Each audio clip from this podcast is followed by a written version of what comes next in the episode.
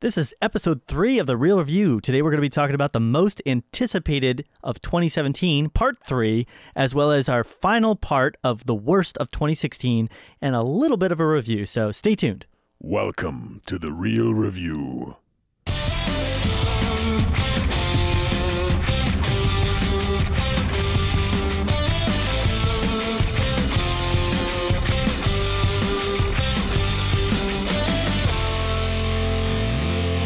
Welcome to the Reel Review, sponsored by Parametric and Lazy Ape Studios, where you get some of the latest happenings, real thoughts, and perspectives in the world of film and television.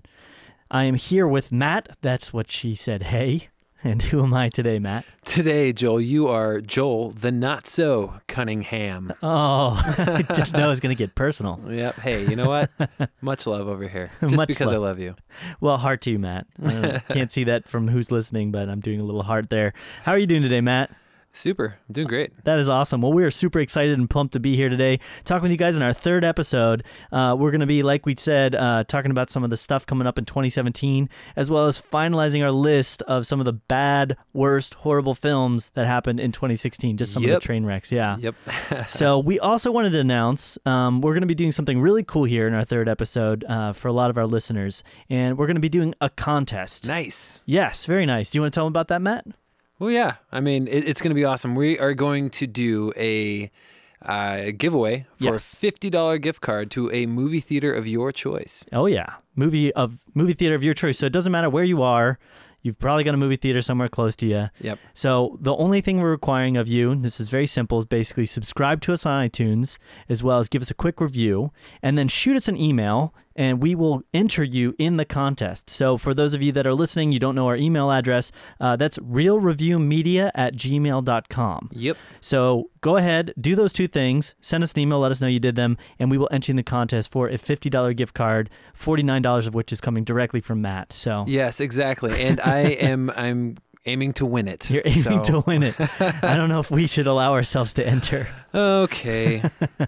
awesome. So, we're, well, let's get right into it, Matt. How about that? yeah, sounds like a plan. Cool. So we're going to start this segment off actually with something a little bit special. Um, a lot of our listeners, you know, might not, they may or they may not know. We don't know how much they know about film, about media, about television, how to critique it, how to become somebody that, you know, has a deeper understanding. And one of the things that I have a passion for is not just talking about them, but also helping people learn, okay, how do I understand the language of cinema? So we're going to be doing something that we're calling, or at least I'm calling the Critic Corner.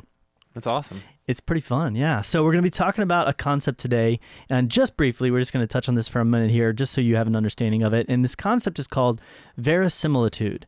It's a big word, Lots of syllables. lots of syllables, verisimilitude. Verisimilitude. verisimilitude, yes. and basically, what this idea and this concept is in film, it's it's it makes sense when you see it and when you know it, which is basically it is the reality or the world of the film.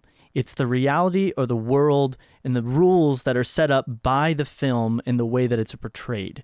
So, a good example, um, a good example of it being done well, and a good example of being done poorly here. Um, if you look at a good example, um, we could start with Baz Luhrmann. I can't pronounce his last Baz name. Luhrmann. Baz Luhrmann's Moulin Rouge. Okay, there's a very interesting film. It's got a very stylistic tone to it. A lot of jump cuts, a lot of close-ups, and kind of zooming in and zooming out, and people are going into song and dance and out of song and dance. And it's very, you know, metaphorical and deep meaning and everything like that. And that's from the very get-go. That's something that's very quickly put into place just from the opening shots of the way the camera's kind of panning through things and jumping to things. And so you get this complete sense that I'm in for a little bit of a different kind of a feel and different kind of a ride. There's a bit of a magic to the world. There's a bit of a difference to the world. Now, an example of it's being done poorly, a very bad verisimilitude in a film, would be an example like Joel Schumacher's Phantom of the Opera. Hmm. Now, this film had a lot of issues ranging from just script and character to everything, but one of the main aspects that I've had issues with with this film, which I'm a huge fan of the opera fan, is the way that it treats the rules of the world that it exists in. So, when you start the film, it's a very real kind of portrayal of maybe how something like this would go down. And yes, Right. there's singing, but there's very natural laws. There's very natural rules of the way people interact with each other, the way that the camera moves. It looks like just a very simple, standard kind of way of shooting it. But then we start breaking into a couple scenes where, like when the Phantom first goes down into his lair, um, they're walking down this hallway and there's these arms, these human arms that are sticking out of the wall holding these candlesticks. And since you've had this sense of just reality prior to that, you're like, where do these hands come from? Why are there Yeah. hands sticking out of the walls? So it's breaking the rules. that it's Exactly. okay. That it's not real. It's not reality. Um, another example is later on after he's you know floating in the boat. Um, these candelabras, giant candelabras, come out of the water. And they're just floating with like fire flames underneath the water or something like that. And so you start to get this idea that maybe they were going for the like, dream thing, but it doesn't work because they haven't really set up that there's going to be this sense of dreamlike nature to the film at any Right. point. It's been very real up until that point. Right. So that's just a concept for you guys to be on the lookout for when you see a future film and you think maybe, um, I don't really that film tonally just didn't really hit me at the right moment in the right way. Check it out. Maybe it's this idea of ver- verisimilitude for you. That's awesome. Yeah. So hopefully y'all learned something. Yeah, I, I learned some stuff, guys. So cool. Well, we're going to get into the section now where I think a lot of you are uh, excited for, probably Matt, because I've done a lot of talking here. Um, well, let's get into our most anticipated in 2017, part three. yeah, absolutely. So, Matt, why don't you start us off with the film? Yeah. Hey, so um, I, I had a chance to talk with you a little bit about this earlier, Joel, and I'm I'm very excited because I never knew your position on this, but uh, Mm-hmm. I'm really pumped for John Wick 2. Oh, I am too. I, I am really really excited for John Wick 2. I um I got to see this movie uh, in the theater, the first one. Sorry, I got Yeah. to see uh, John Wick the first one when it came out like two years ago. Um, I, I went with my dad, and uh, it was just one of those things where we were kind of like, "Hey, let's go see an, an action movie," and Keanu Reeves. Okay, cool, and we went and just we ended up leaving like, man, that was a ton of fun, and it was it was all it hit all the right action notes, um, and it was it was just something that was not expected. Yeah. Um, and at the same time, it, it, it felt like there was this sense of uh, plausible like thing that's that's pushing the the main character of John Wick forward. Yeah. Um, and if you haven't seen it, I don't really think this is a spoiler. It's kind of in the trailers, but um, what what initiates the like John Wick going on this mission? Essentially, he's a retired hitman, Yeah. the the hitman of hitmen, I guess, and um, he gets thrust back in the game through a couple a series of events. One, his his wife dies, but um, after that, his his dog gets killed by some uh, gangsters. It's a very sad scene, actually. It's very sad. It's Yeah. very, very sad. But at the same time, like, man, when you hear it, you're like, really, that's what's motivating him to go kill everybody. Yeah. Um, you think, okay, that's a little bit of out, a little bit outlandish. But when you watch it in context with what, what's happening, I feel like they do a good job. And okay, I could see why this would be something that would drive him to do that Yeah.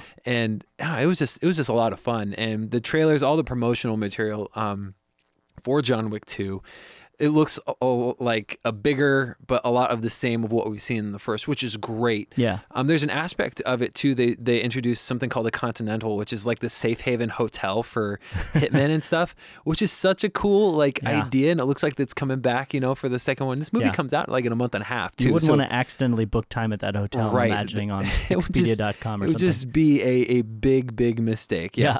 um. So yeah, I'm just really excited. I think it's gonna be a lot of fun. Yeah, I'm excited for that one as well. I think John Wick was a film that really floated under the radar for a lot of people. I'm not sure what the budget was for it, but they definitely didn't seem to put a lot of money, at least in Phoenix where we are, into the marketing and the advertising of it. Right. And if you look at actually Keanu's kind of, you know, his his movie credits around that time as far as acting goes, um, he didn't have a ton of work that was actually going on around the time. So he wasn't like a lot of people were like really aware of Keanu. And obviously he's done some really big roles in the past, but um, a film that got released the year in 2013, just prior to this, which was released in 2014, uh, was a film called 47 Ronin. And for everybody that's familiar with 47 Ronin, that was just that flopped really hard. There was a lot of issues with production and everything like that. And so I think just maybe the fact that his last film had flopped so hard and there wasn't a lot of publicity going into this, John Wick just kind of floated under the radar for a lot of people. But I would definitely encourage you go back, watch that movie if you haven't got a chance to. It's a great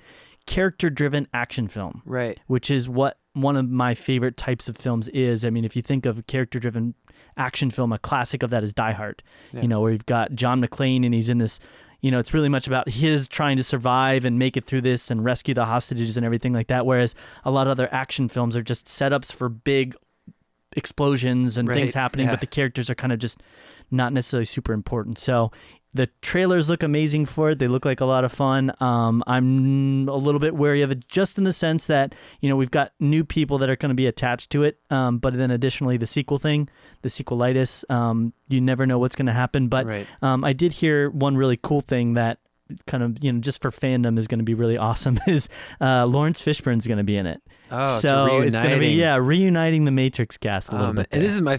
Uh, I thought. I thought Keanu was the. I thought this was the best that he had done since The Matrix, as far as just acting is concerned. He still has like little Keanu yeah isms that he does, but Yeah. I, I, I just love them the most in this in this film. yeah, I'm really excited for it, and we'll you know we'll see how it goes. I I know that the director, this is kind of, um, I think this is It's just one of the two that One did the the, first one. okay. It was him and oh gosh, what was I forget what his his uh, directorial buddy was, but yeah, he's he's one of the two guys that did um, the first one. The other guy is not um, on board essentially for for this one. Um, yeah, we had David Leitch, which Mm. is he's uncredited. So we'll see. Uh, we'll see how this goes. We'll see if it's you know turns out to be as good as we're hoping that it'll be. All right, Joel, what is next on our most anticipated of 2017 list? Yeah. So next we have a um, a sequel, like a lot of the films that we're talking about here today, um, but a sequel that has been many years in the making, um, at least in regards to actually getting a film made. Now there hasn't been necessarily a lot of work being done about getting it made, but um, I'm talking about a film called Blade Runner 2049, and this is the official sequel to the original Blade Runner film, which for a lot of people is considered a seminal classic of science fiction Right. and basically one of the best, if not the best, science fiction films ever made.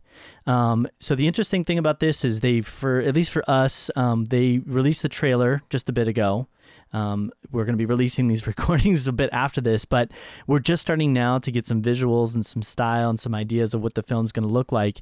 And this was a film that I was very hesitant about. Um, mainly because the first film is real I mean it's a classic and it's really hard to obviously do a film that follows up something like that and do it in a way that's not only similar to the tone and the feel and the style um, because so many years have passed since the original one was made um, but also can successfully pull out story elements that are interesting enough that aren't going to like spoil prior el- elements of the story and everything like that. So I'm excited about this. They have a team on board for it that it's like if if this team can't do it, then you know this crew can't do it. Then I don't really know who could. Right. Um, the director is Den- Dennis Villeneuve. I think, it, I think it might be Denny Villeneuve. Denny, Denny Villeneuve. Yeah, I should probably look up the pronunciation It- of some of these people. It's entirely fine. I, I, I get confused all the time, but this guy has some serious credentials. He does, yeah, and he just came out with a film which just blew us all away this year, which is Arrival. Incredible. Last time we Yeah. talked about this, I hadn't seen it, and now I have seen it, and it is probably one of my favorite for 2016. It really is a great film, yeah. Yeah. And so he's teaming up with another guy who has he's worked with in the past, who does outstanding visuals. Um, and this guy's name is Roger Deakins. He's a cinematographer. And if you know Roger Deakins, you maybe have heard his name before. He is one of the preeminent, if not the preeminent, uh, cinematographers in the world. Um, he's done films like Skyfall, No Country for Old Men, True Grit, uh, True Grit. Um, oh Brother, Where Art Thou? The Big Lebowski, Shawshank Redemption, which is one of my favorite films of all times. Um, and he worked with Dennis Villeneuve in Sicario and Prisoners. So he would have been working. He didn't actually work with Dennis or Denis. How do you pronounce It's. I think it's Denny. You know, Denny? It's okay. Denny. We'll have to give him a call up. I think I have him in my speed dial. We can. We can. We can totally figure shoot it him out. a message. Yeah. Yeah. So um, they didn't work together on Arrival because um, Roger was not available to help with that project. Otherwise, they probably would have partnered up again. But yeah. uh, they're coming back together to do this. And then um, the interesting thing about this one is that you have a couple writers that it's a little, at least in my opinion, it's kind of, I'm not really sure what to make of it because the writers that are attached to this, um, you've got a guy named Hampton Hampton Fancher Okay. and another writer named Michael Green. Um, both of them are a little bit. So Hampton wrote the original Blade Runner, so that's some good, you know, credits and good connection there. But he really hasn't done much since then. He was attached to a film called The Mighty Quinn and The Minus Man, neither of which really did much of anything. Um, and then he did some work as well with the different cuts of the Blade Runner films. Obviously, there's like five different cuts that we know Yeah, of for the Blade yeah. Runner movie, the original. Um, but then Michael Green has a very interesting um, kind of background, if you will, for writing. He's primarily done TV as of the recent times. He's broken more into film. He did Green Lantern, which is a huge just red flag for me. um, but he also then has somehow managed to work his way into these bigger projects. So he did Logan. Um, he's done Alien Covenant, which he did the story for that one. Um, he's doing the remake for Murder on the Orient Express as well. And so it'll be interesting to see what this writing combo of the two of them kind of puts together. They never Right. worked together. We don't know what they can do. Hampton, I have confidence in just with the Blade Runner world, but Michael, I don't really know. I've got Right. maybe one bad one and then a couple potential good ones that are going to be coming out in the future. Um, and then obviously, you know, composing and music is going to be really important to this. Um, the score is being done by a guy named, again, I'm probably going to butcher this, uh, Jóhann Jóhannsson. Okay. Um, he worked with um, Dennis, or Den- I can't get It's, it right. it's gonna be Denny. It's gonna Denny be- or Dennis. yeah. It's one of the two. he worked with Mr. D um, on Arrival and Sicario, and he's done a bunch of other projects. Uh, he did Prisoners and The Theory of Everything. Um, he's not like huge when it comes to comp- composing and doing the music for films. He is really good though.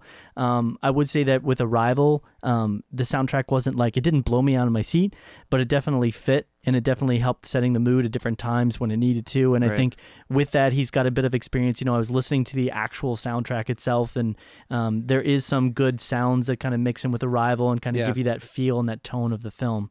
Um, and then obviously here, one of the biggest aspects is casting. Right. Uh, it's a huge thing. You know, the original had Harrison Ford and just an amazing role, an amazingly complex character. And um, they're adding a new person here, um, Ryan Gosling, who seems to be like basically the main character, the main protagonist that we're going to counter a lot of, you know, the different elements of the story through. Um, and then Ana de Arm- Armas is going to be joining as well for this. And then you've got Jared Leto on board, um, who's done some really good work and some maybe not so good work at times, but mostly really good stuff. Uh, Mackenzie Davis, who I actually am a big fan of. Robin Wright, I'm a big fan of as well. She's going to be in Wonder Woman. She's you know been in House of Cards. and Right. Yep. was on Forrest Gump as Jenny, you know. so um, there's some really good cast. There's some really good potential director and cinematographer right work there. I would say, um, you know, I said this in the beginning. If this cast can't, if this crew can't do it, I don't know who could. Right.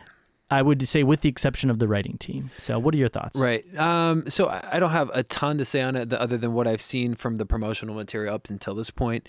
Um, I, I, I think it it looks beautiful. Mhm. Um, obviously with with Deakins on it, and like you're saying, he's just kind of premier, top notch cinematographer. So even if it's a terrible movie, if he's the cinematographer, you know the movie's gonna look really good. Yeah, absolutely. Um, and you can tell, right, right, and like you said. yeah and with um just not knowing this so i, I haven't seen the original and Oh, just kind of i know i know Oh, but but let me just say that this is making me interested to go back and watch it yeah. um because it, it does look look look really good um you have uh, kind of a grizzled out uh, Harrison Ford coming back, which Yeah. last time we saw that happen was for Star Wars, and I was Yeah. like, "All right, let's do this thing." But Yeah.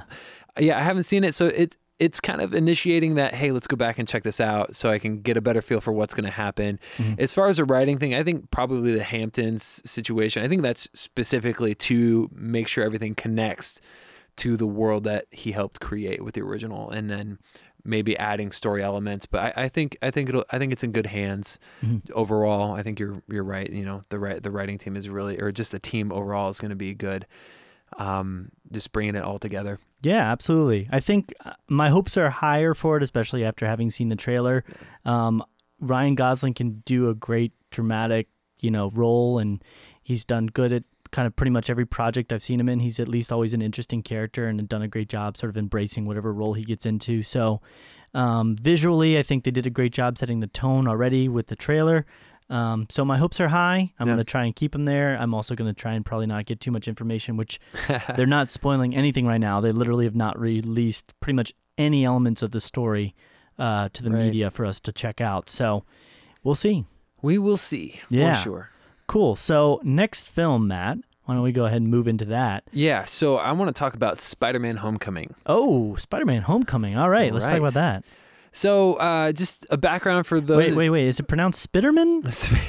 it's, it's Denny Denny Homecoming. Denny Homecoming. Yes, that's that's how it's pronounced. Mr. Spiderman. So, Spider-Man. For for those of you who aren't aware, yes, this is essentially kind of a a third reboot in the last 15 years or Yeah. so that we've had of Spider-Man. However, this is the first Spider-Man iteration that where Spider-Man will have his own standalone movie within the Marvel Cinematic Universe. right, he's coming home. Right, I know, kind of a play on words. Yeah. Um, but yeah, so uh, Marvel got the rights through a joint um, agreement with Sony, essentially, and that's how they got him in Civil War. Tom Holland um, is going to be coming back and doing his own thing in in Spider-Man: Homecoming, and which I really love Tom Holland as Spider-Man. I think he's really great. He's actually really young. He's like 18 or 19 years old um, and they're they're really playing it up in, in all the marketing for this film. He uh, is is in school, and they definitely play that up. That whole like, hey, you know, I'm just a you know a kid in school, you know, trying to figure out how to save the world, yet trying to figure out how to get a date at the same time, you know. And Should um, be easy. Just yeah. swings by and says, "Hey, wanted to go on a date?" and I really like that. I, I like the the vibe. They had that a little bit of that with Andrew Garfield with Tobey Maguire, but not to the extent I feel I feel like th- this is going to be at. They really been pitching this as like a um, a John Hughes movie within like a Spider-Man movie. And I, I, Yeah. I get the vibe of that from the marketing. And I think it'll be really cool. The the the promotional material, it's got all the quips and all the uh, quick wit uh, of Spider-Man from the comics, and uh, and it ties in actually really really nicely to the MCU, uh, especially with all the stuff with Tony Stark. I'm really surprised at how much it seems like he's going to be in this movie. You know, and Yeah. I, I'm I'm just I'm excited about it. I think it'll be a lot of fun. Cool. Well, I would say I'm a bit different in that, you know. I like some aspects. Um, obviously, well, I wouldn't say obviously. I'm a big fan of Spider-Man, at least the original one. I know there's it kind of got worse, you know, at, at least for the third one. You know, Right. really not a great film, but the first and the second one I did really like. Tobey, right? Yeah. Um, yeah. I and I would say I liked Andrew Garfield mm-hmm. in the role of Spider-Man. As far as the films go, um, I felt like they lacked a bit of focus, if you will, and kind of tonally they were not quite there. Um, but Andrew Garfield, I felt was great in that role as Spider-Man. I think I wish he had had the opportunity to really be Spider-Man in a good Spider-Man movie. Well, um, I'm I'm glad he moved on. He's been doing some really great movie choices lately. But yeah, he he was he was very good. Absolutely. So, what really, I mean, a couple things that really kind of are a little bit scary for me with this one, and I will just talk about them. Uh, one, we've got six writers that are attached to this script. Um, we've got Jonathan Goldstein, John Francis Daly, uh, John Watts, who's the director, uh, Christopher Ford, Chris McKenna, and Erik Sommers. And if you look at some of the writing credits that a lot of these guys have, um, a lot of them seem like they're connected with each other. So they like they've came like as a package deal almost. Um, you've got the guy that's written for Cloudy with a Chance of Meatballs 2, Vacation, Incredible Burt Wonderstone, Horrible Bosses 1 and 2. Um, you've got another guy that's, you know, worked on the Mindy Project and Community, but then you've got another guy who basically the only writing credit to his name um, is basically Clown, which was the film by John Watts um, that kind of allowed him to, what I'm guessing is get into these kind of larger budget type films. Wait, was that the horror Um, film? Yeah, it was a clown horror film. That was Eli Roth movie. He directed it, didn't he? Um, he, he no, that oh, he, one, oh, it was he produced it. yeah, he produced That's on right, that one. right. Yeah. So, but it started as a short, and then it moved on to a full feature, and then the feature became this thing. And I didn't see it myself, but you know, I, I heard mixed things about it. And then they've got a guy named Erik Sommers who was a writer for TV. He did American Dad, Community, Drawn Together, um, but also wrote the Lego Batman movie. So I I'm a bit hesitant to say that I'm excited about seeing these writers on board. None of them have really these bigger writing credits. I'll give them the benefit of the doubt. Um, the other thing is, you know, with the cinematography, I don't think we're necessarily going to get anything super special here. Um, we've got a basically the biggest credits for our cinematographer, which is Salvatore Totino. Um, he did do Everest, which was a great film and had some pretty awesome stuff to it, but there wasn't anything that was really stand out about it. He's also done pretty much all of the Da Vinci Code movies. Yeah. Um, he did do Cinderella Man, which had some decent kind of cinematography and visuals. Um, Any Given Sunday and Changing Lanes. So he has this interesting style. Um, his if he does this weird thing where his style sometimes can almost feel a little bit like um, suspense horror to me, and it kind of just the way that he uses his different like shots and um, jumping in or jumping out or things like that. Um, but I think a lot of that would probably also depend upon John Watts, you know, how he's going to want to do that. But um, so yeah, I'm a bit concerned about it. I I'm just kind of wondering what this combination of all these different Right. writers with this cinematographer that's never worked with the director before and kind of how they're going to do. But you know, we'll see. Yeah. You know, I you know what I I think I think there's a lot going on there, but I think um I think it's going to be in, in good hands with Marvel. They have yet to like fully disappoint me. There's been things that have been a little un- more underwhelming than I've wanted them to be, but not they've never they haven't released something yet in this new MCU that has made me like really disappointed. So I'm having faith in that. But um yeah, so what do we have next?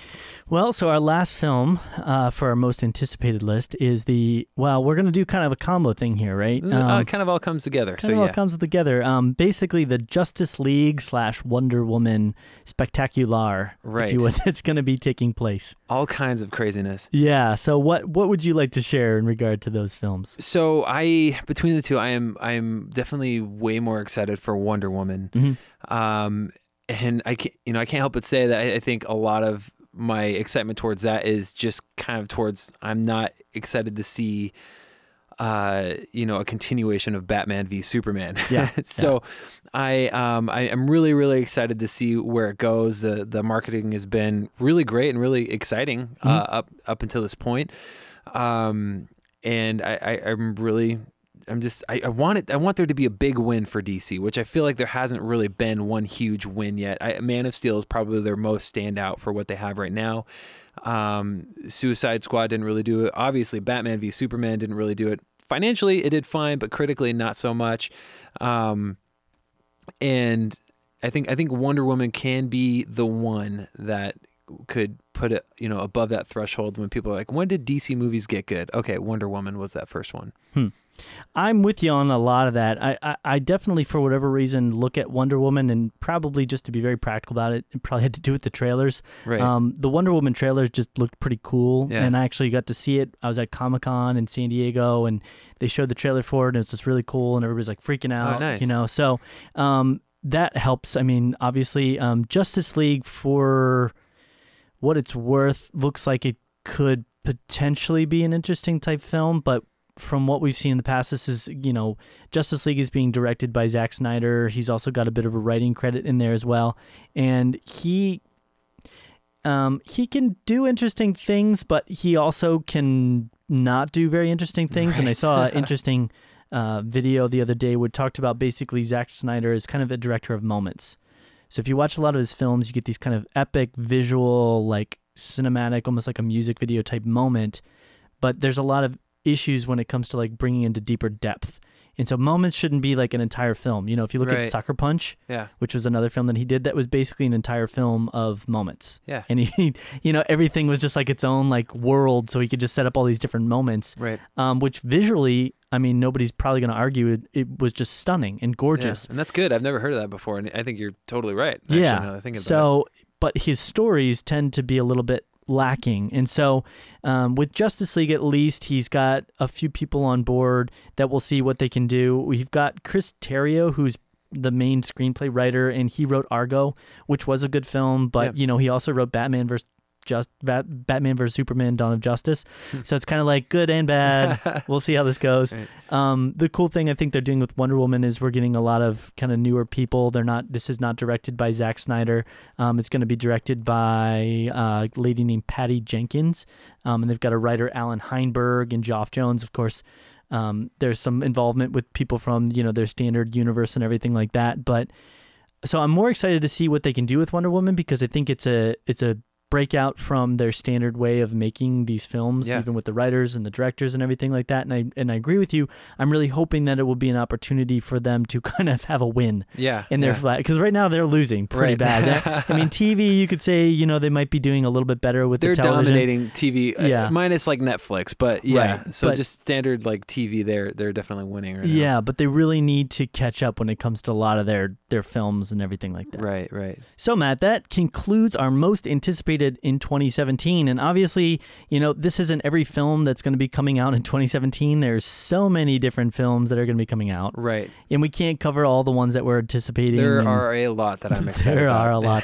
so we tried to hit a few with these uh, first couple podcasts here to just talk about what we're really excited for, um, the big ones, and we'll be talking obviously more when these films start to get closer. We're going to be giving re- reviews of the other films as they come out, and we're going to be hitting up back again, and we're going to see, hey, was our was our anticipations worthy? Did they work out the way we were expecting, or did it fall completely flat and not meet our expectations? Right. Cool. So now we're going to move into our part two of our worst of 2016.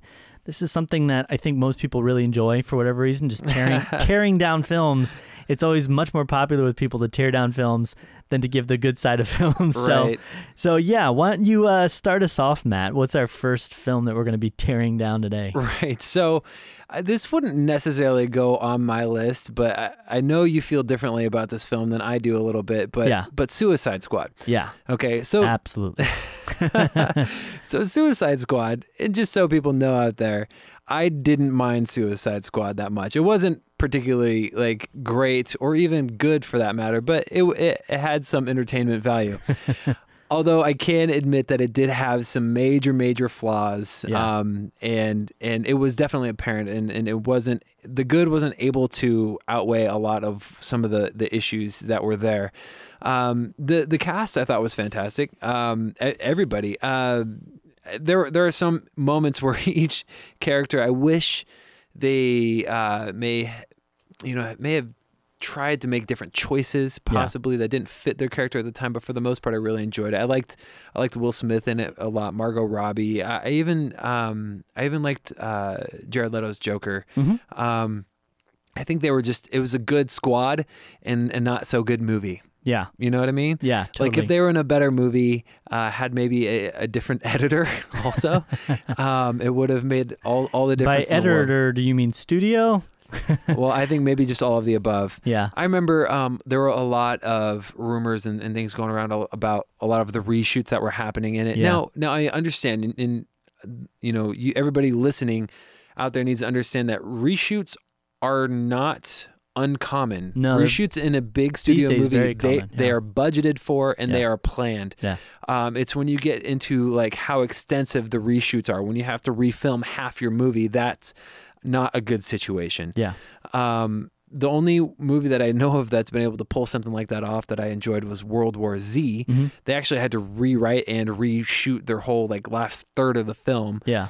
and I thought it worked in its situation for the most part. Mhm. Um, but Suicide Squad, I I wouldn't I wouldn't say it's really terrible, but definitely has a lot of issues. And Joel, you feel differently. Where, where are you coming from on this? So I gave Suicide Squad in my mind when I was just seeing the previews and everything a really high potential. I was just super psyched. I was like, Right. "Oh my gosh, it looks like they're finally trying to do something that's like a little bit different." You thought and this was going to be the DC movie. I thought it was going to be the standout flagship DC movie that was going to be like, "They finally make good movies." And Right. boy, was I wrong about that.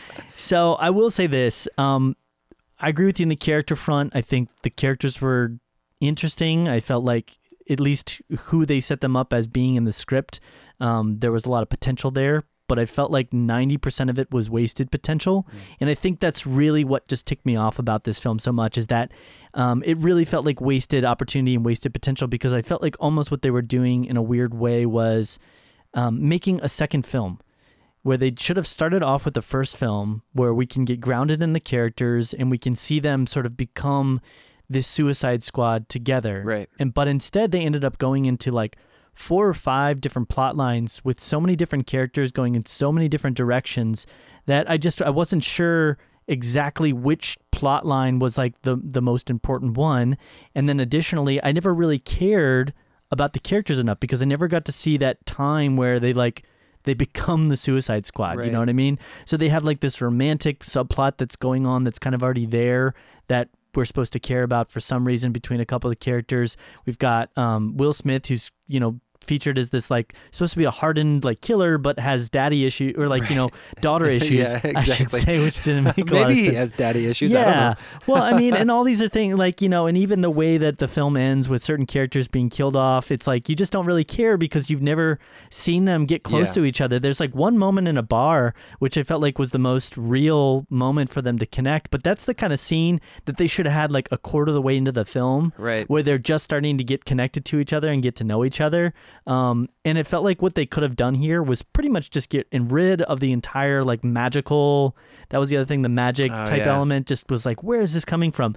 Get rid of the entire magical element and It- just make it a straightforward story about um, the Joker trying to get back Harley Quinn Right. and they have to go into the city, drop off Harley Quinn, and rescue this lady that you know works for the government, and just make that the plot. And then you can kind of show them getting there and the you know things they have to go through, and they have to work together. You could even have this kind of moment at the end where Harley Quinn has to decide, you know, is she going to turn on the Joker? Is she going to turn on our team? You know, and it could be this kind of will she, won't they kind of thing, or will she, won't she? So it, it just felt completely wasted. It felt like again they were just like throwing out all these different ideas for like, well that would be cool, and that would be cool, and that would be interesting, and special effects would be great here. um, so yeah, it just really, it really, it just really ticked me off.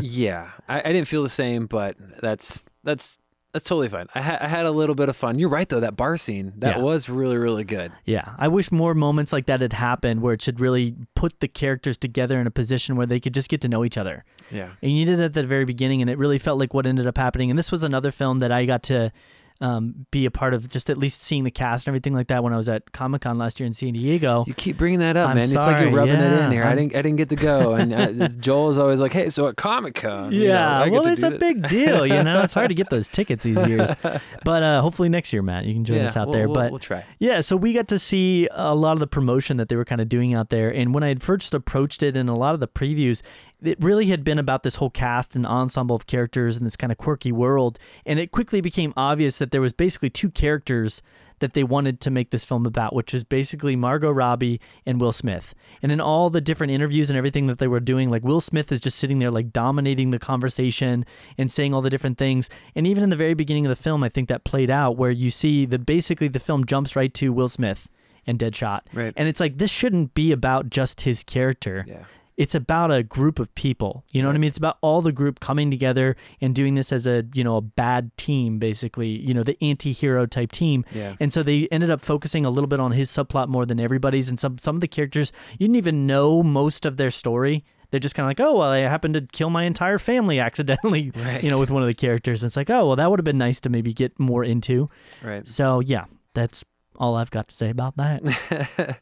oh, okay. Well, that's definitely understandable. Um, so what do we have next, Joel? What's on your list for worst of 2016? So the next film we have coming up, and Matt, I'm pretty sure this is a film you actually did not get a chance to see, but it's one that um, I went into not trying to have an opinion one way or the other. Um, I'm a fan sometimes of these kind of other world type movies where they kind of set up a separate different world that's maybe exists within our own but apart from it like narnia i thought was great and um, other films of that nature this was a film it's called miss peregrine's home for peculiar children Ah, yes so just as an outsider's perspective, and it, it kind of looked like it was going to be Tim Burton's version of X Men. Yes, and I could see something like that. Um, they then- also brought on the writer um, who did X Men Days of Future Past and X Men First Class. It just didn't turn out. no, it that. really did not turn out to be that way, unfortunately. That makes Um, me sad. So the thing you'll learn about Tim Burton is he's not, uh, at least in my opinion, he is not really. uh, He he did a couple films where he did some action, um, Batman, you know, Batman Returns kind of movies, and some of his films do have like actiony elements, like Beetlejuice had some actiony elements in it and things like that, and even maybe Edward Scissorhands has a couple moments where things get a little intense. Um, but he's never been one for me that like the action of his films is really stand out. Even if you watch the original Batman movies, most of the fights are choreographed, really cheesy, simple little fights. And so if you're trying to do a film and make it like X-Men, you need to know action and you Right. need to know how to make stakes rise. You need to know how to make it interesting to see these characters and put in situations of peril and everything like that. And this film ended up becoming for me basically this I, I don't even know how to explain it, but tonally, it didn't know what it was trying to be. Mm. One moment you have Samuel L. Jackson who's literally ripping out the eyes of some of the characters in order to just do something. It, basically, he eats their eyes in order to get power from them, which is never explained in the film. Wow. But he does that, and then it, it, the next moment, it's this silly little girl who can blow air out of her lungs, and that's her power. She shoots air. And it's not even like painful air, it's just really strong air. You know what I mean? and some of the characters turn into animals, and that's like their power and everything like that. And there's this one kid, and his the main kid that you're supposed to kind of connect into the world with ends up being this kid that I was like, okay, well, he's kind of your character that you know he's getting into the world and you're kind of following him he's like your vehicle into the world he ends up being one of the peculiar kids as well and he's got his own power and it's the most inane power he can literally just see these one type of creatures that happen to be the antagonist like one of the main antagonists for the film. So everything was just this house of cards where it's like we have to do this and we have to do that. And there's a scene which doesn't even make logical sense where they you know they, they need this like base of operations that i'm guessing is kind of like in all the books because it's based on a book series you know? And so they go to this this cruise liner that's kind of been sunken underneath the water, right? And so this character, this girl that has the power to just basically blow an unlimited supply of air or a lot of air out of her lungs, which just physically doesn't make sense, but whatever, you know, and she can float and everything like that. And so she blows all of the air out of her lungs into this boat, and then literally the boat just sink from being sunk in the bottom of the floor of the ocean starts floating. And it's literally just this cruise liner now that for whatever reason i mean now that it, it's floating it just continues to float which like it's, if you know a boat boats don't just sink on their own. There has to be something that causes the boat like a hole in the side of it. So just stupid things like that. And i know it's a kids movie. I'm probably getting way too intense and way too in-depth with the whole So- script here. so but you I loved expect, it. I, well i expect better of tim burton. That's the big thing. I mean he's done some classic amazing films. And i know that you know he's in his later years here he's gotten a little bit off with a lot of types of stuff. Um, but you know, I would just I would have expected better from him. Gotcha. Matt, do you have any thoughts?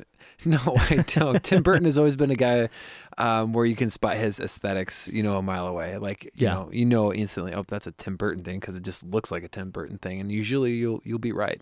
Yeah, I mean, But- and I will give him credit. I you know, I said a lot of stuff about his action. I mean, he's done action movies. He's done Sleepy Hollow, which that's kind of a hit or miss for some people. It's kind of a tongue in cheek type thing. He did Sweeney Todd, which had a lot of violence in it, but he also did Planet of the Apes. You know what I mean? And so I think the one thing you can say about him is his, his action movies aren't necessarily the most like stand out. And this wasn't Right. like an action movie per se. It's kind of more of an adventure film, Yeah, like a kid's adventure film. But right, yeah, it just didn't work on any level for me. right. So, Matt, that is all I have to say about that. What is our next film that we're going to be talking about for our worst of 2016? So I don't want to spend a lot of time on this movie. It kind of just makes me mad thinking about it. Uh, but I, but I do have to put it on the list because it was really disappointing to me, and it was Independence Day two. Okay. Now you might be thinking, Matt, Independence Day, really? Why would you be thinking that was just going to be a great movie? Well, I will tell you why. Because Independence Day one was was was so much fun. Yeah. and and it it kind of stood the test of time a little bit in terms of you know. As far as action, even the visuals were actually pretty good in, in how they've, you know, For the time. transposed For sure. Yeah, sure. They've absolutely. transposed the a model little bit. The model work was the great. model work was yeah. good. So they relied very little on, on like the CG Yeah. element. Yeah. Very little. Um, so it, it was fun. You have you have good characters. You have a good story. Uh, well, good story. I mean, fun story, engaging stories. Yeah. You know, people. Again, it comes back to the characters. People that you care about. People that really connect with. Jeff Goldblum, and Will Smith, and even some of the auxiliary characters. Roland Emmerich. Just just in general, um, over time is is kind of le- leaned on this crutch of of wanting like a thousand different characters in his movies and, Yeah. and wants you to focus on all these characters. When in a movie in two hours, realistically, you just don't have time for that. Yeah. And that's that's one of the many problems that Independence Day two had. Yeah. Um, is is you don't care about the characters, even the characters that reprise their roles. Uh, Jeff Goldblum is, is just it's just not it's it's like they're phoning it in kind of and Yeah. it's just like they don't care i didn't have any fun with it the editing was was silly and some of the humor that they were going with may have may have worked in 1996 or 8 whenever the original came out and um but but even then it's it's just it was sloppy it was felt just very cheesy. The story was kind of this meh, you know, and unbel- Yeah. you know, even the way they ended it, as if they're gonna be going on for seven more movies. I was like, "There's no way. This this is just so." I, I'm just upset about this movie. but Joel, I know you felt a little differently than I did. Yeah. But I, I I graded this thing an F. I, I Oh, hated wow. this movie. So yeah, go ahead and tell me what you thought. so I definitely agree with a lot of what you're saying. I, I think my view on it was a little better. Um, I definitely looked at Independence Day. The first one is kind of like a guilty pleasure. You know, it's it's a popcorn flick. You know, you sit down and you watch it, and you're not like, oh my gosh, what's going? I mean, you are a little bit. It, it is a little bit suspenseful, but it's not like gonna blow your mind as far as like deep, complex artistic metaphors and anything like that. So, but it, it was enjoyable. It had good humor and had good fun. And I felt like this movie, I wasn't expecting a whole lot. I wasn't expecting to go into it um, with it kind of blowing my mind. I knew it was a two part thing, and I knew that they were going to be setting up a lot of elements to kind of expand the universe. But I felt like the film did a good enough job in my mind, at least being a self contained film. And I would. I would very much agree with you that I think one of the weaknesses of this film is the characterization and the way that they treat the characters. Whereas in the first film, the characters are interesting and they're fun, and you feel like you could relate to them and connect with them, and you know grab food with them or something. Whereas in this film, they kind of all just seem like characters that Yeah. are kind of acting out this scenario that's being played out before them. But I still enjoyed the action. I didn't feel like there was any elements to the plot that completely just were like, okay, well, that's completely unrealistic. I mean, you're talking about aliens coming down from another planet and their technology and shields and, you know, flight and anti gravity stuff. So it's like, there's going to be a realm of like again verisimilitude i understand the rules of this world are going to be a little bit different than my own. And so um, i wish they, they had done more with the characters. I wish they had done more to kind of make it a bit more fun and engaging. Um, it seemed like much more of kind of a straightforward just action movie. Right. um, and so in that sense i felt like it did a decent enough job. I felt like it wasn't gonna like again it didn't like blow my mind i gave it kind of like you know a c c plus maybe Wow. b minus kind of range for me yeah Whoa. Yeah, so- Okay. I think Will Smith would have made all the difference. I agree. He ended up just, I'm guessing, deciding, I don't want to be part of this. Yeah. Oddly enough, he actually did Suicide Squad over Yeah. this. So That is true. And he's been making some interesting choices recently. A lot, a lot of his movies have been doing quite as well. And I will say, um, the the interesting they did, interesting thing they did. I looked into a little bit of the advertising and kind of how they explained away, you know, Will Smith not being a part of this. You know, franchise. This new Mhm. moving franchise was. Um, they basically said that he died in a military exercise uh, in between the films. Um, so it was kind of like military oh, uh, exercise. You know that's always a cover up. Yeah, I mean it's it's obviously a bit of a you know just explain away type thing, but yeah, that's kind of my views on Independence Day resurgence. Yeah, well, I'm glad that you enjoyed it somewhat. I, I will never be watching this again. Well, we'll see. Maybe we'll uh, we'll have an Independence Day marathon one day.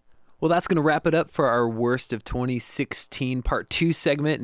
Now, I want to get into a little bit of a review for Rogue One. Ooh, sounds fun, Matt. Yeah. So, uh, just so you know, this this movie's been out for a little while. Uh, there's going to be some spoilers happening here. So, spoiler warning. Just letting you know, uh, it's been out for a while. We just wanted to wait to make sure that you've got a chance to go out to the theater to see it. Mhm. If you haven't seen it, maybe stop and skip to the end or something. Skip to the end. yeah. But um, Rogue One, uh, I really enjoyed it, as I know that you did, Joel. yes, And um, I, I was just really, really happy with the way that they were able to make a Star Wars film that was unrelated to um, the the current trilogy happening, Mm-hmm. but also kind of actually shed some new light on some of the old stuff um, in, in A New Hope and just some of the motivations. It really, I I felt like it en- enriched the whole just kind of Star Wars mythology as a whole yeah. and it was just it was just enjoyable. I mean, uh,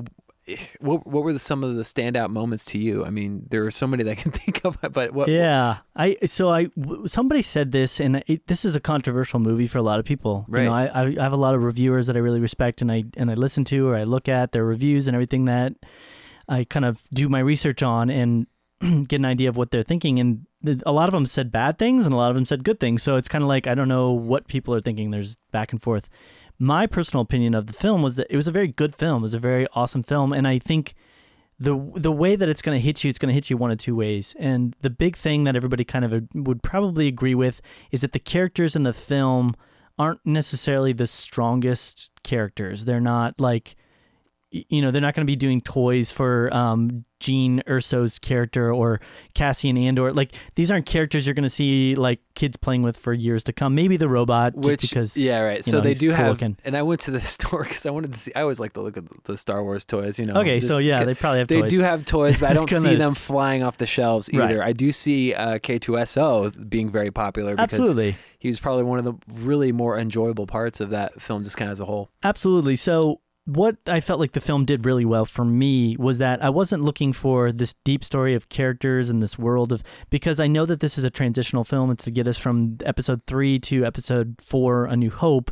And so, what I'm really looking for is I'm looking for a story that is a natural understanding and, you know, transfer from one series to the next. And I felt like I really got that. And I felt like what this film did really well was what it did in the very beginning of the like the very beginning of the movie when you basically have um, these characters that you know the the empire's landing on this planet to basically get uh, Jyn's dad to go build the you know the the Death Star. And she basic he basically there um there's a conversation that kind of takes place there.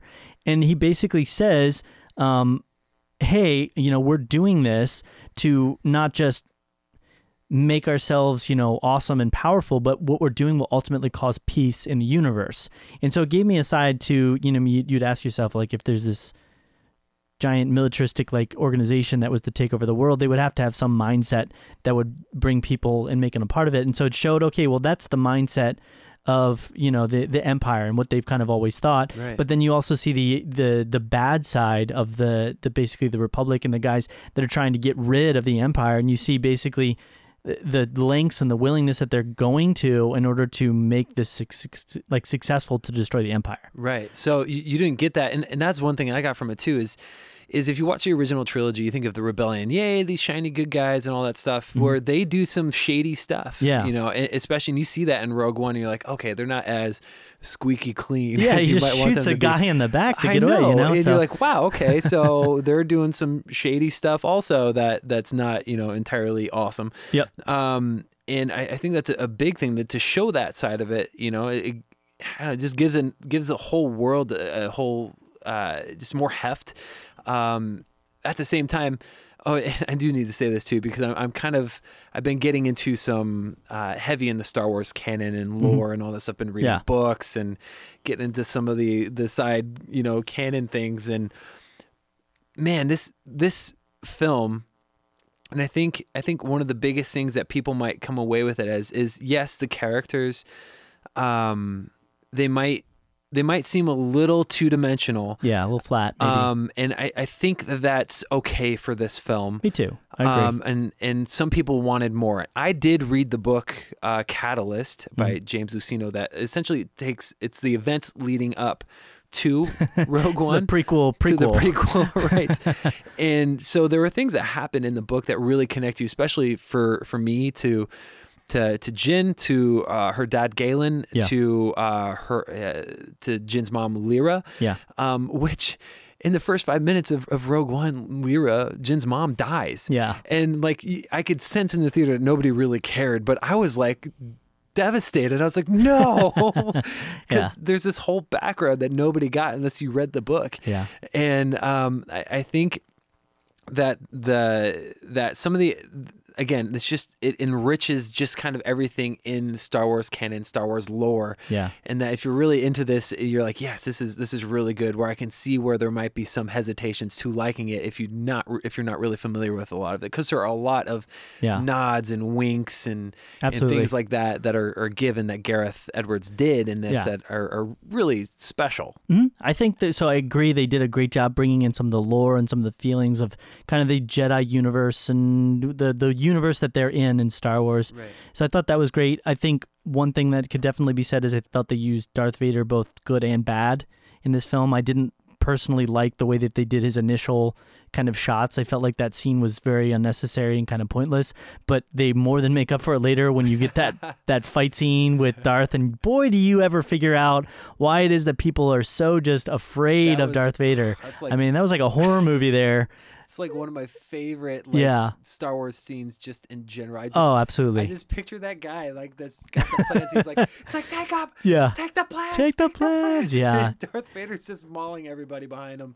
Absolutely, Oh, yeah. so I mean, they did great things with that. There, I felt like there was definitely moments where it was a little bit like maybe anticlimactic, like killing off a couple of the characters. I felt like the way that they kind of did it was a bit like, well, we have to kill them off somehow. You know, I would have liked to see a couple different things happen, especially when, um, you know. They're blowing up certain. I don't. I don't want to spoil anything, but you know they killed one character by blowing up a spaceship. You know what I mean? And I'm kind of like, why didn't you just like let him do something instead of just basically sitting there and being like, exploded. So um, overall, I really enjoyed it though, and I felt like what this movie does and what it needed to do is if you watch this film and then right after that you go and you watch A New Hope, that movie is going to have so much more depth and so Right. much more weight to it that if you watch A New Hope. The original, you know, Star Wars film, which is a great film, but is kind of more just an action. It's got great characters, it's got great story arc, but there isn't necessarily that huge amount of depth that went into like the sequel Right. you know, and the the third film, the um, Return of the Jedi, because they had really only made this one film. This movie really sets up this whole deeper meaning and depth to the explosion and the destruction of the Death Star. Right, You know, even with uh, Luke taking on the name of one of the characters, or like the you know the squad role, yeah, yeah. Red Five that one of the other characters lost. So. I think for that sense of just that being what it needs to be, I, I loved it. Yeah, it was okay. Real quick, I know we have. Yeah, we're, we're wrapping running- up here, We're yeah. wrapping up. But Yeah. What do you think of uh, CG Tarkin? So Tarkin, I liked. I Okay. really liked Tarkin. I felt like they did a decent enough job. A a funny thing happened for me the first time. I've seen it three times now. Nice. I've seen Yeah. it twice. so- Okay, so first time I saw it, and the second time I saw it were both in 3D IMAX. I didn't have a choice. That was like the only showings that were available. Gotcha. And um, he didn't look great in 3D IMAX. He looked kind of, uh, and if you know how the technology works, then it tends to basically, and you can actually see this in theater if you take your glasses on and off, it tends to darken Yeah. the overall look of the film. Yeah. And so he didn't look super great because the lighting was a bit off. And I think as well, and this is just in general, his micro expressions at times like would kind of go a little wonky for me. Didn't Right. look quite facially what he was needing to do. But when I saw it in the normal version, I thought he looked awesome. I thought he looked great, and everything about him was just like that's spot on. I will say though, on the other side of things, Princess Leia, I don't know who or how that one happened, but that one for me just really fell flat. It, it was weird. It Yeah. was a weird. It was a very weird looking. It was a very weird, CG rubbery, face. kind of wax CG face to me, and I was like, we have an example of how it's done well, Yeah. and we have an example of how it's done poorly. Right. So Peter Yeah. Cushing, yeah, it. I was impressed. Yeah, I will say this though, um, going going into it, I knew something was gonna be weird here. So I, I was I was watching it, and the first time watching this movie, I was like, um, yeah, it looks really good. But I was watching and looking for flaws, and there are some weird things every now and then. But for the most part, it looks really really great. Um, but I was distracted. Mhm. I was distracted looking at his face as opposed to the conversation that was happening between him and Krennic. I agree. And um, the second time, I, I was like, okay, I got this. I was listening. I was like, okay, I'm Yeah. finally hearing what's happening right now. There were people that I talked to that did not know Yeah, that it was a CG character. yeah, And that's that's pretty incredible. it's incredible. It's kind of scary too. right. It is a little bit scary. Yeah, But I will agree. Leia's face at the end was not really, yeah, not really. yeah. So- So, what's your overall rating scale, one to ten? I got to give it a well. Well, okay, A to Well, A to F. because I typically grade. I could I could transition. I would I would give it in in 88, eight, uh, B plus. B plus. Yeah. Awesome. I would probably give it a little bit higher. I'd probably put it like right in a Oh, cool. so like an A minus Yeah. Or B plus, depending upon what school you go to. So. Yeah, right. we'll bell curve that. We'll just Bell say curve. A's for everybody. There you go. So definitely check out Rogue One if you haven't had a chance to. Hopefully we didn't spoil anything too badly for you Uh, there. We warned you. Yeah, we did warn you. But so we're gonna go ahead and wrap things up here. I want to remind you again. Uh, go ahead if you haven't. Go ahead sign up for our contest. Very simple to do. Just subscribe and hit the um, review button. Give us a nice little review if you can. Probably, hopefully, a, positive a, one. good review would be appreciated. Good is better than bad. That Right, would be yeah. that would be for for the most part true. so go ahead and do that, and then shoot us an email, or if you have any questions, any comments, anything you want to know that maybe you inquiring minds, anything you disagree with, uh, definitely shoot us an email. That's reelreviewmedia at gmail.com. And then additionally, check out our Facebook, facebook.com slash reelreviewmedia. That's a forward slash. I always get those mixed up. but we're always posting cool things on there. We're going to be able to connect with you through that as well. So thanks for checking everything out and It's been real.